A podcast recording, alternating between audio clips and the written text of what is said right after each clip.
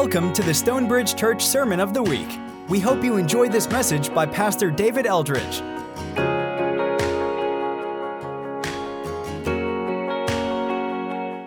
As Matt mentioned, today is uh, day 15 of our 21 day fast, which will end next uh, Saturday. I hope you're managing and it's not just uh, kind of a slog at this point. You're continuing, hopefully, as you're adjusting the way you're eating, that's helping you remind you to seek the Lord a little bit more, hopefully creating a deeper level of hunger for Him. I had had a misstep today. So who? Anybody over medium with their eggs? Any of y'all do that? Only one? Yeah, it's horrible. I went to a Mexican restaurant. I was like, I can do huevos rancheros, eggs, meat, and beans. I didn't realize what was coming. I didn't know I'd ordered a side of salmonella. Oh, you need a straw. And so that, that will be maybe my last venture in that direction. So, and some of you, that's what you do all the time. I don't understand it. So, uh, hopefully, you've found, found some things that, that work for you. And again, we don't want to make it just about the food. Hopefully, you're again engaging the Lord on a deeper level. And Wednesday nights, we're grateful for all of you that are showing up. We'll have our last worship night um, this Wednesday from 7 to 8. And they've been really good, and hopefully, we'll see y'all there. Okay, we've been talking about the daily activity of the Holy Spirit in our lives. Uh, he is water, He refreshes and renews and restores us, He gives us life. He's fire, He refines us, He purifies our hearts, makes our character more like the character of Jesus, and He strengthens our faith, He deepens our trust in the Father. Today, we want to look at the Holy Spirit as oil. He anoints us. You see anointing more in the Old Testament than in the New. And in the Old Testament, we, what, we, what we see is, is, is, this practice. There's, it's special oil. There's a recipe in Exodus 30, and this oil could only be used for anointing. Sometimes things, objects were anointed. The, the oil was dumped on them as a way of dedicating or consecrating or setting those things apart, usually for worship in the temple.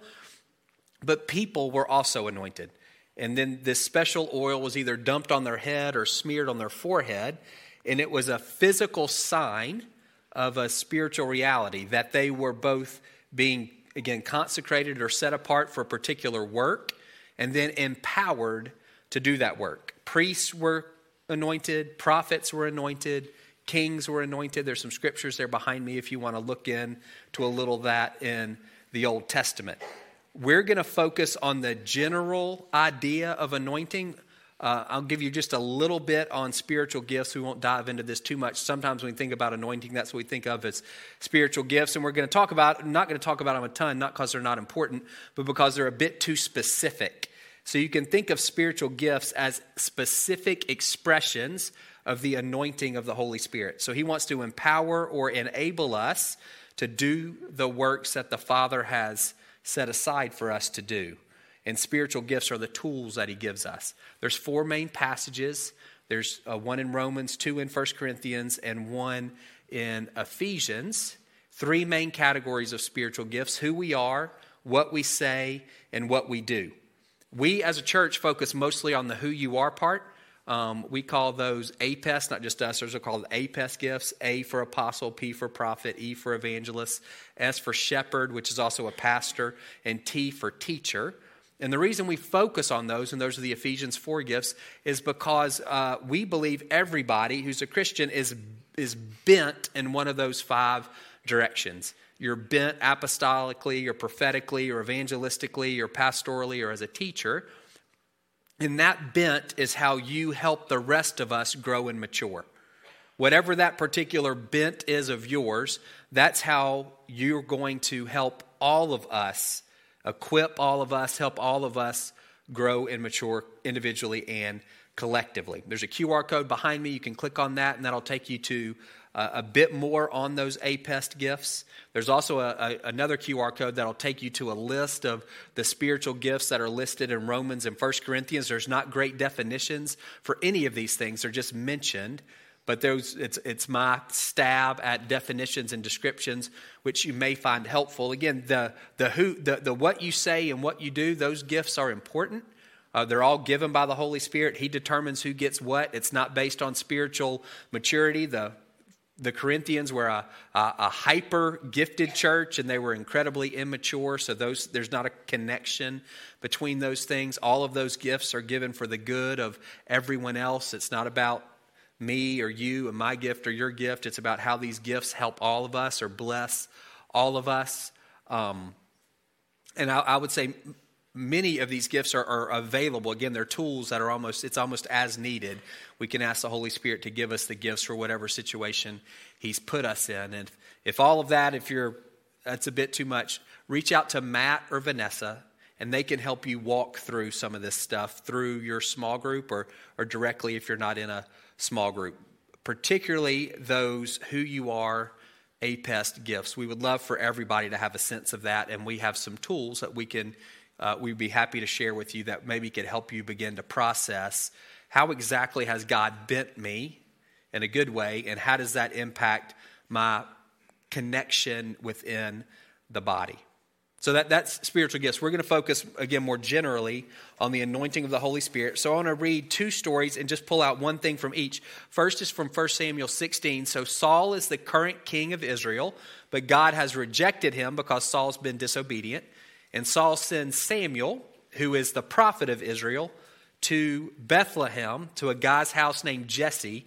And he said, God has said to Samuel, I want you to anoint one of Jesse's sons as the king. He hadn't told him which son. He just said, Go and anoint one of his sons, and he's going to be the king. So that's where we're going to pick up in verse 4 of 1 Samuel 16. So Samuel did what the Lord said, which was go to Bethlehem. When he arrived at Bethlehem, the elders of the town trembled when they met him. And they asked, Do you come in peace? And Samuel said, Yes, in peace I've come to sacrifice to the Lord. Consecrate yourself and come to the sacrifice with me. Then Samuel consecrated Jesse and his sons and invited them to the sacrifice. When Jesse and his sons arrived, Samuel saw Eliab and thought, Surely the Lord's anointed stands here before the Lord. But the Lord said to Samuel, Don't consider his appearance or his height, for I've rejected him. The Lord does not look at the things people look at. People look at the outward appearance, but the Lord looks at the heart. Then Jesse called Abinadab and had him pass in front of Samuel, but Samuel said, The Lord's not chosen this one either. Jesse then had Shammah pass by, but Samuel said, Nor has the Lord chosen this one. Jesse had seven of his sons pass before Samuel, but Samuel said to him, The Lord has not chosen these. So Samuel asked Jesse, Are these all the sons you have? They're still the youngest, Jesse answered. He's tending the sheep. Samuel said, Send for him. We'll not sit down until he arrives. So Jesse sent for him and had him brought in. He was glowing with health and had a fine appearance and handsome features.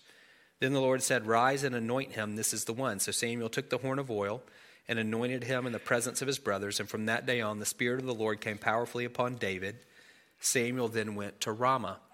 So, what I want you to see there from 1 Samuel is uh, God desires to anoint his people for the work that he's called them to do.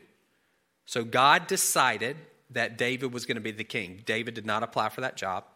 God decided, you're going to be the king. And then he sent Samuel to let David know and then to pour this oil on his head as an outward sign of what God was doing in David's heart and in his life, the sending of the Holy Spirit to empower David for this work as king. So, the takeaway for us God desires to anoint us for the work that He's called us to do. So, in a sense, I'm going to use these words. They're not the, the best ones, but you can kind of follow me. So, none of David's brothers could take his anointing, it was reserved or saved for David, if that makes sense. David was the one who was going to be the king. So the anointing to be king was for him and him alone. Nobody else could take that. It was again reserved for him. Second, this is from Luke chapter 4. So this is Jesus coming home to Nazareth, his hometown, and he's, uh, he's in the synagogue on Saturday, on the, the Sabbath day, their day for worship. So Jesus returned to Galilee in the power of the Spirit, and news about him spread through the whole countryside. He was teaching in their synagogues, and everyone praised him. He went to Nazareth, where he had been brought up, and on the Sabbath day he went into the synagogue, as was his custom. He stood up to read, and the scroll of the prophet Isaiah was handed to him. Unrolling it, he found the place where it's written, The Spirit of the Lord is on me, because he's anointed me to proclaim good news to the poor. He sent me to proclaim freedom for the prisoners and recovery of sight for the blind, to set the oppressed free, to proclaim the year of the Lord's favor. Then Jesus rolled up the scroll, gave it back to the attendant, and sat down. The eyes of everyone in the synagogue were fastened on him, and he began by saying to them, Today this scripture is fulfilled in your hearing. Second thing from this story I want us to keep in mind is we need to be anointed by the Holy Spirit to be fruitful in the work that God has called us to do. So that we're looking at the same reality from two different angles. From the angle of God, He wants to anoint us to do the work that He's called us to do. From our angle, we need to be anointed if we want to do the work that He wants us to do, at least to do it fruitfully. You can, you can disagree with, my, with me about anything, but you can certainly disagree with me about this. I, I would say, my contention is all of the things that we see in Jesus' ministry his teaching, his preaching, his healing, his delivering, his raising people from the dead. He did that not because he was God, but because he was anointed by the Holy Spirit to do that. That to me is what Luke 4 says. That Jesus being anointed by the Holy Spirit was not some optional extra. He was called, he was sent by the Father to be the Messiah, and the Holy Spirit empowered him to do that work. So when we read these parables, those Jesus taught powerfully because he was anointed by the Holy Spirit to do so. When he preached sermons, he preached powerfully because he was anointed to do so. When he heals somebody, he heals them because he's anointed to do so. The work that he does, he does in the power of the Holy Spirit. To me, that's what excuse me, Philippians 2 means when it talks about Jesus emptying himself. He emptied himself of some of those divine privileges. He wasn't omnipotent when he was on earth. He got hungry, he got tired. He could be killed. He wasn't omniscient. There were things that he didn't know, and he certainly wasn't omnipresent. He, he had a body, he could only be in one place at one time. He needed to be anointed. And if he did, how much more do we need to be anointed? Our role is different. None of us are the Messiah, but we all have a part to play in what God is doing, and he desires to anoint us for that part, and we need to be anointed to be fruitful in that part, whatever that happens to be. So I want you keeping those things in mind. Two quick takeaways based on that reality. God wants to anoint us, and we need to be anointed. I would say the first thing for us, we want to discern or discover what those good works are that God has for each of us to do. That's Ephesians 2:10. It's a core anchor of our church that God's created good works in advance for us to do. We call that doing your deal, which is corny, but you won't forget it. And this is and, and we don't want you to forget it. Every one of us has a part to play in what God is doing in our community. You may not be aware of that. If you've been here for a while, you've heard that language before. If you're newer, you may, have, you may not know that. God wants to use you to accomplish his purposes wherever it is that he's planted you. Jesus' first petition in the Lord's Prayer is Your kingdom come, your will be done on earth as it is in heaven. That prayer is answered through the church, capital C, which is us. Every one of us has a part to play. These good works for a very small minority will look like working at a church or being what we would consider a traditional missionary where you, you know, pack up and move overseas. For the overwhelming majority of the people in this room, those good works are going to fold into your life. You're going to have to make room for them, but they're going to fit kind of the life that you're living. People in this church, those good works for them look like supporting foster care in the DFAC system. It looks like having picnics that intentionally bring people together who wouldn't normally eat with one another. It looks like uh, walking with people who've had miscarriages, walking with them through grief. It looks like coaching youth sports. Those are the kinds of things that people who are sitting next to you do under the umbrella of these good works that God has created in advance for them to do. It's, it's their way of participating in the extension of God's rule and reign. That's, that's what God's kingdom is. His kingdom is his rule and his reign. And we all have a part to play in that. So we want to discover what those works are. Again, God decided David would be the king. That wasn't David's choice. And again, he didn't apply for that job. But then God went to go find him. He sent Samuel to let David know most of us, you're not going to have a prophet come and dump a bottle of oil on your head. That's not going to happen for us. But the Lord wants to reveal to us these good works that He's created in advance for us to do. Don't hear that as a burden. Don't hear that as overly restrictive. Don't hear that as pressure. It's an invitation. Again, if this is news to you, we would love to talk with you about that. You can reach out again through your small group, or you can reach out to Matt and Vanessa. And we, we, we've got some tools that can help people discover this is what my, in our language, this is what my deal is. This is these are the good works. This is my role. This is the part that God wants me to play and what He's doing in my community. This, uh, this is how He wants to use me to advance His rule and to advance his reign. It's important for us to know that. Why? Because that's a place where the Holy Spirit wants to anoint us. It's a place where we can bear fruit, which is ultimately what we want to do. You can imagine if Samuel, when he saw Eliab, if he thought, that's, and he did think it, that's the guy. He looks like it. He's tall, he's handsome, he's firstborn, that guy's going to be the king. And you know that check that sometimes you get in your heart, that's the Holy Spirit, that's super, super easy to ignore, right? And what if Samuel had done that? And he, and he went with what he saw with his eyes instead of what he was sensing in his heart. And he dumps oil on Eliab's head. At that point, all he's doing is making a mess because there's no spiritual reality behind it. But he still could have done that. It could have been the same sign. Again, no reality behind it because Eliab's not the one that God chose. And what if Eliab, with the best of best heart and the best of intentions, went on to be the king? That's a life of frustration. He's trying to live out somebody else's calling. The anointing of God would not have been on him for that role, not because he's a bad guy, but because he, he's in the wrong seat. He's in the wrong spot. It, we want to know. And again, don't hear that as, oh gosh, if I step out, don't, don't hear it that way. Again, don't hear this as restrictive, but as an invitation to say, let's, let's discover in this season of my life, what are the good works that God has called me to do? Many of you are in points of transition, asking the Lord in these places of transition, What what's the new thing? How do you want to use me in this new season or stage of life? And He wants to let you know. And again, it's important because He wants to anoint you in that area. This is a tangent, but it's important. So, preparation and anointing are both important for long term fruitfulness. Preparation and anointing are not the same thing, but they're both important. David was anointed when he was maybe 15, 16 years old. He becomes the king when he's 30. So that 14 or 15 years, he is, he is growing into that calling. And if you read from 1 Samuel 17 through the end of 1 Samuel, I think it's, I think it's 28 chapters, it's not, it's not always pleasant.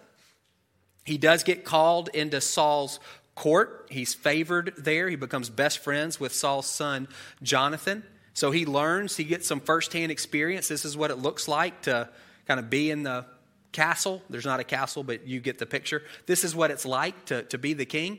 But then Saul honestly turns crazy and wicked.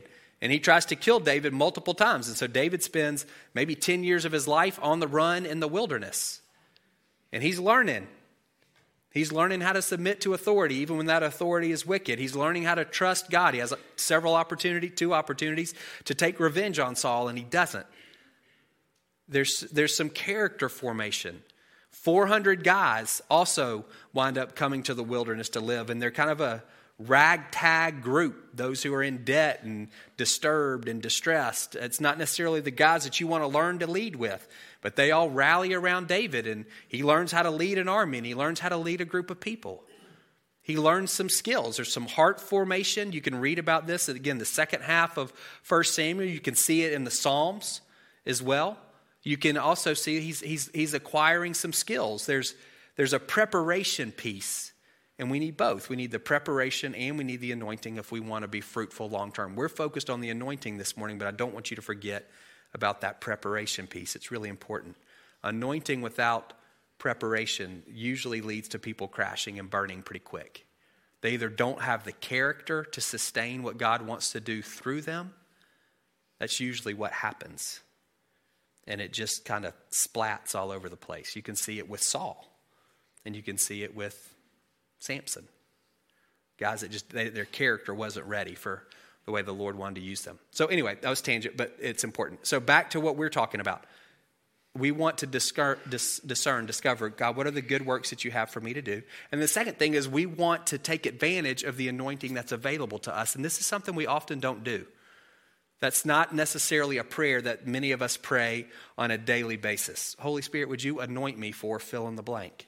What you're asking for is to be empowered to do whatever that thing is. We can't do God's work in our own strength. It just doesn't go well. We're not going to produce good fruit for very long. And you can think about this praying for taking advantage of the anointing that's available to you in several different areas of your life. One is the stuff we were just talking about it's the good works, those things that are just for you. Those good works that God has set aside for you, you want to ask Him, Holy Spirit, would you anoint me to do whatever that is? To meet with this woman who's just had a miscarriage, to coach this, these kids today. Whatever that is, those good works, you want to ask Him. You also, we all want to be led by the Spirit. That's something we talked about in the fall when we were looking at Galatians. We want to be led by Him, and we talked about those promptings. We said those are the, the thoughts that kind of come into our mind that are better than us. Reach out to so and so. Why don't you step into this opportunity? Those things, those promptings of the Holy Spirit that you will, you will experience as you follow Him, as you're led by Him, you, you want to ask and say, okay, I'll do that, and I want you to anoint me to do that. I want you to empower me to do that. And that, that is where those lists of spiritual gifts can become helpful. If you think of those gifts as tools that can be given to you, if somebody comes to your mind and you think, okay, I'm going to reach out to so and so, you may say, okay, Holy Spirit, I pray that you would anoint me with the gift of prophecy. That doesn't mean predicting the future.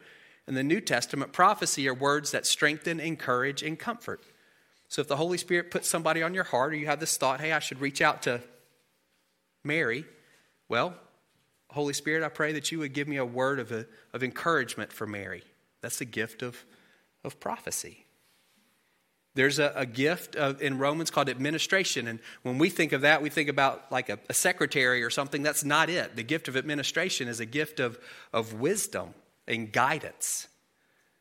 So, hey, I'm going to be talking to so and so, and they've got a, a, situation, they're trying to make a decision. Holy Spirit, I pray for a, a, a gift of administration here in this moment, that I could give some insight, some counsel that would be helpful for this person.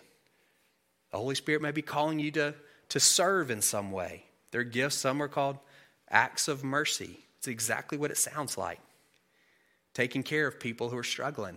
Holy Spirit, would you give me that gift to serve this particular person in this particular way? You can ask for those things as He's leading you. And then you can think, this isn't a great word. I couldn't think of a better one. Your placement in life, where you live and work and play. If you believe, and I would say, believe this, that God has put you there, you're not there by accident believe in the sovereignty of God. You are where you are because He wants you there. So let's say in that place, Holy Spirit, would you anoint me? Some of you are executives in your company. Have you asked the Lord? Do you say, Holy Spirit, would you anoint me with a gift of leadership? That means steer the ship. That's what that word means to preside over. That's your job. Why not ask Him to anoint you to do it? Some of you are managers or directors. You have people who report to you. I think that's a great place to say, Holy Spirit, I, I, pray that you would give me a gift of prophecy so I can speak life into these people. Or some of you who are bent as pastors, the people who are reporting to you, you have an opportunity to shepherd them, not just to hold them accountable to their job performance, not just to make sure they're on task. You have an opportunity to, to, to, to really care for that team. And that's a spiritual gift, and you can ask for that. Holy Spirit, I'm in this role in my company, and I pray that you would give me a, you would anoint me as a shepherd to take care of these six or eight or ten folks that I'm supposed to be leading. Why, why wouldn't you ask? Why would you choose to do that on your own? You're really smart, but why wouldn't you ask for Him to empower you to do that thing that He's given to you? If you're an English teacher, why not ask Him? That's would you anoint me as a teacher? There's things that can come through beyond just, I don't even know if people diagram sentences. Whatever you do in English, there's stuff that, comes, that can come through. In all of those things, like wherever it is that you currently are in your life, why would we not ask Him to empower us to do those things. Why would we choose to try to do that on our own? It, mostly, it's not, it's not that I don't think it's because we're prideful and arrogant. I think we just forget. Most of us don't think that most of what we do in our life has anything to do with eternity in the kingdom. And so we just kind of go day by day. Look at that list of spiritual gifts. See if any of those things would be helpful. You could ask, he can say no. The Holy Spirit distributes them, it's his decision, but you can ask. Eagerly desire spiritual gifts. That's a command to us in 1 Corinthians 14. So ask for the, read that list. Those definitions are not, I mean, they're, they're just, it's the best I could do. But it may give you some sense of what those gifts are and how would those, would any of those be helpful in your work? What about in your house? Would any of those be helpful within your marriage or as you're raising your children? Would any of those be helpful in wherever it is you, whatever it is you do in our community? There's an anointing that's available to us. And again, you can think about it in those spheres. You can think about it for the good works. We absolutely want to be anointed for those good works that God has created in advance for us to do. We want to be anointed in those promptings of the Spirit just as we go about our day. And we also want to be prompted or, or anointed in the placement of our lives, the, the, the overall, the, the, the Monday to Fridayness of our life. And in all of those things, we want, we want to be empowered by the Holy Spirit. Is that good? All right. So um, I'm going to say a prayer.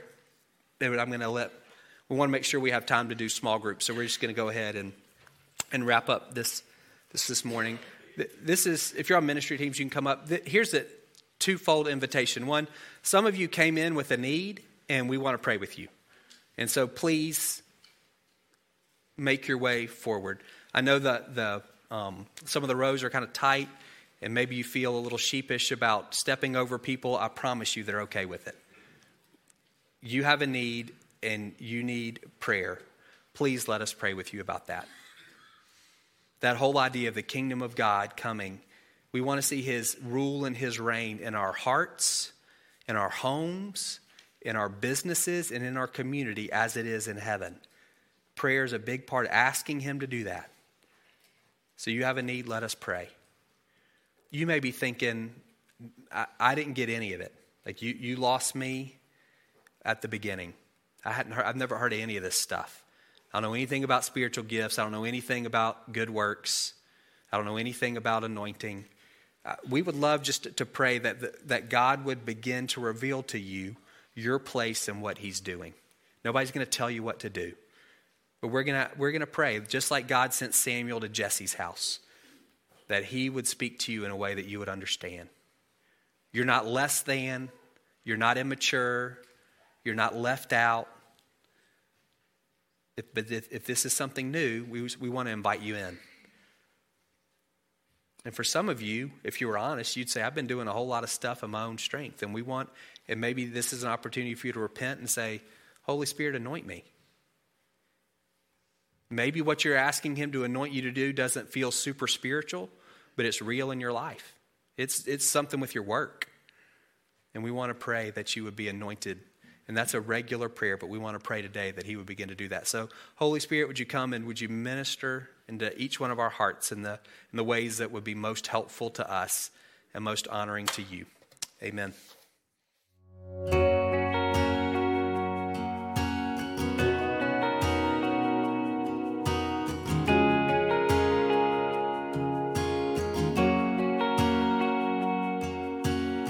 Thank you for listening to the Stonebridge Church Sermon of the Week.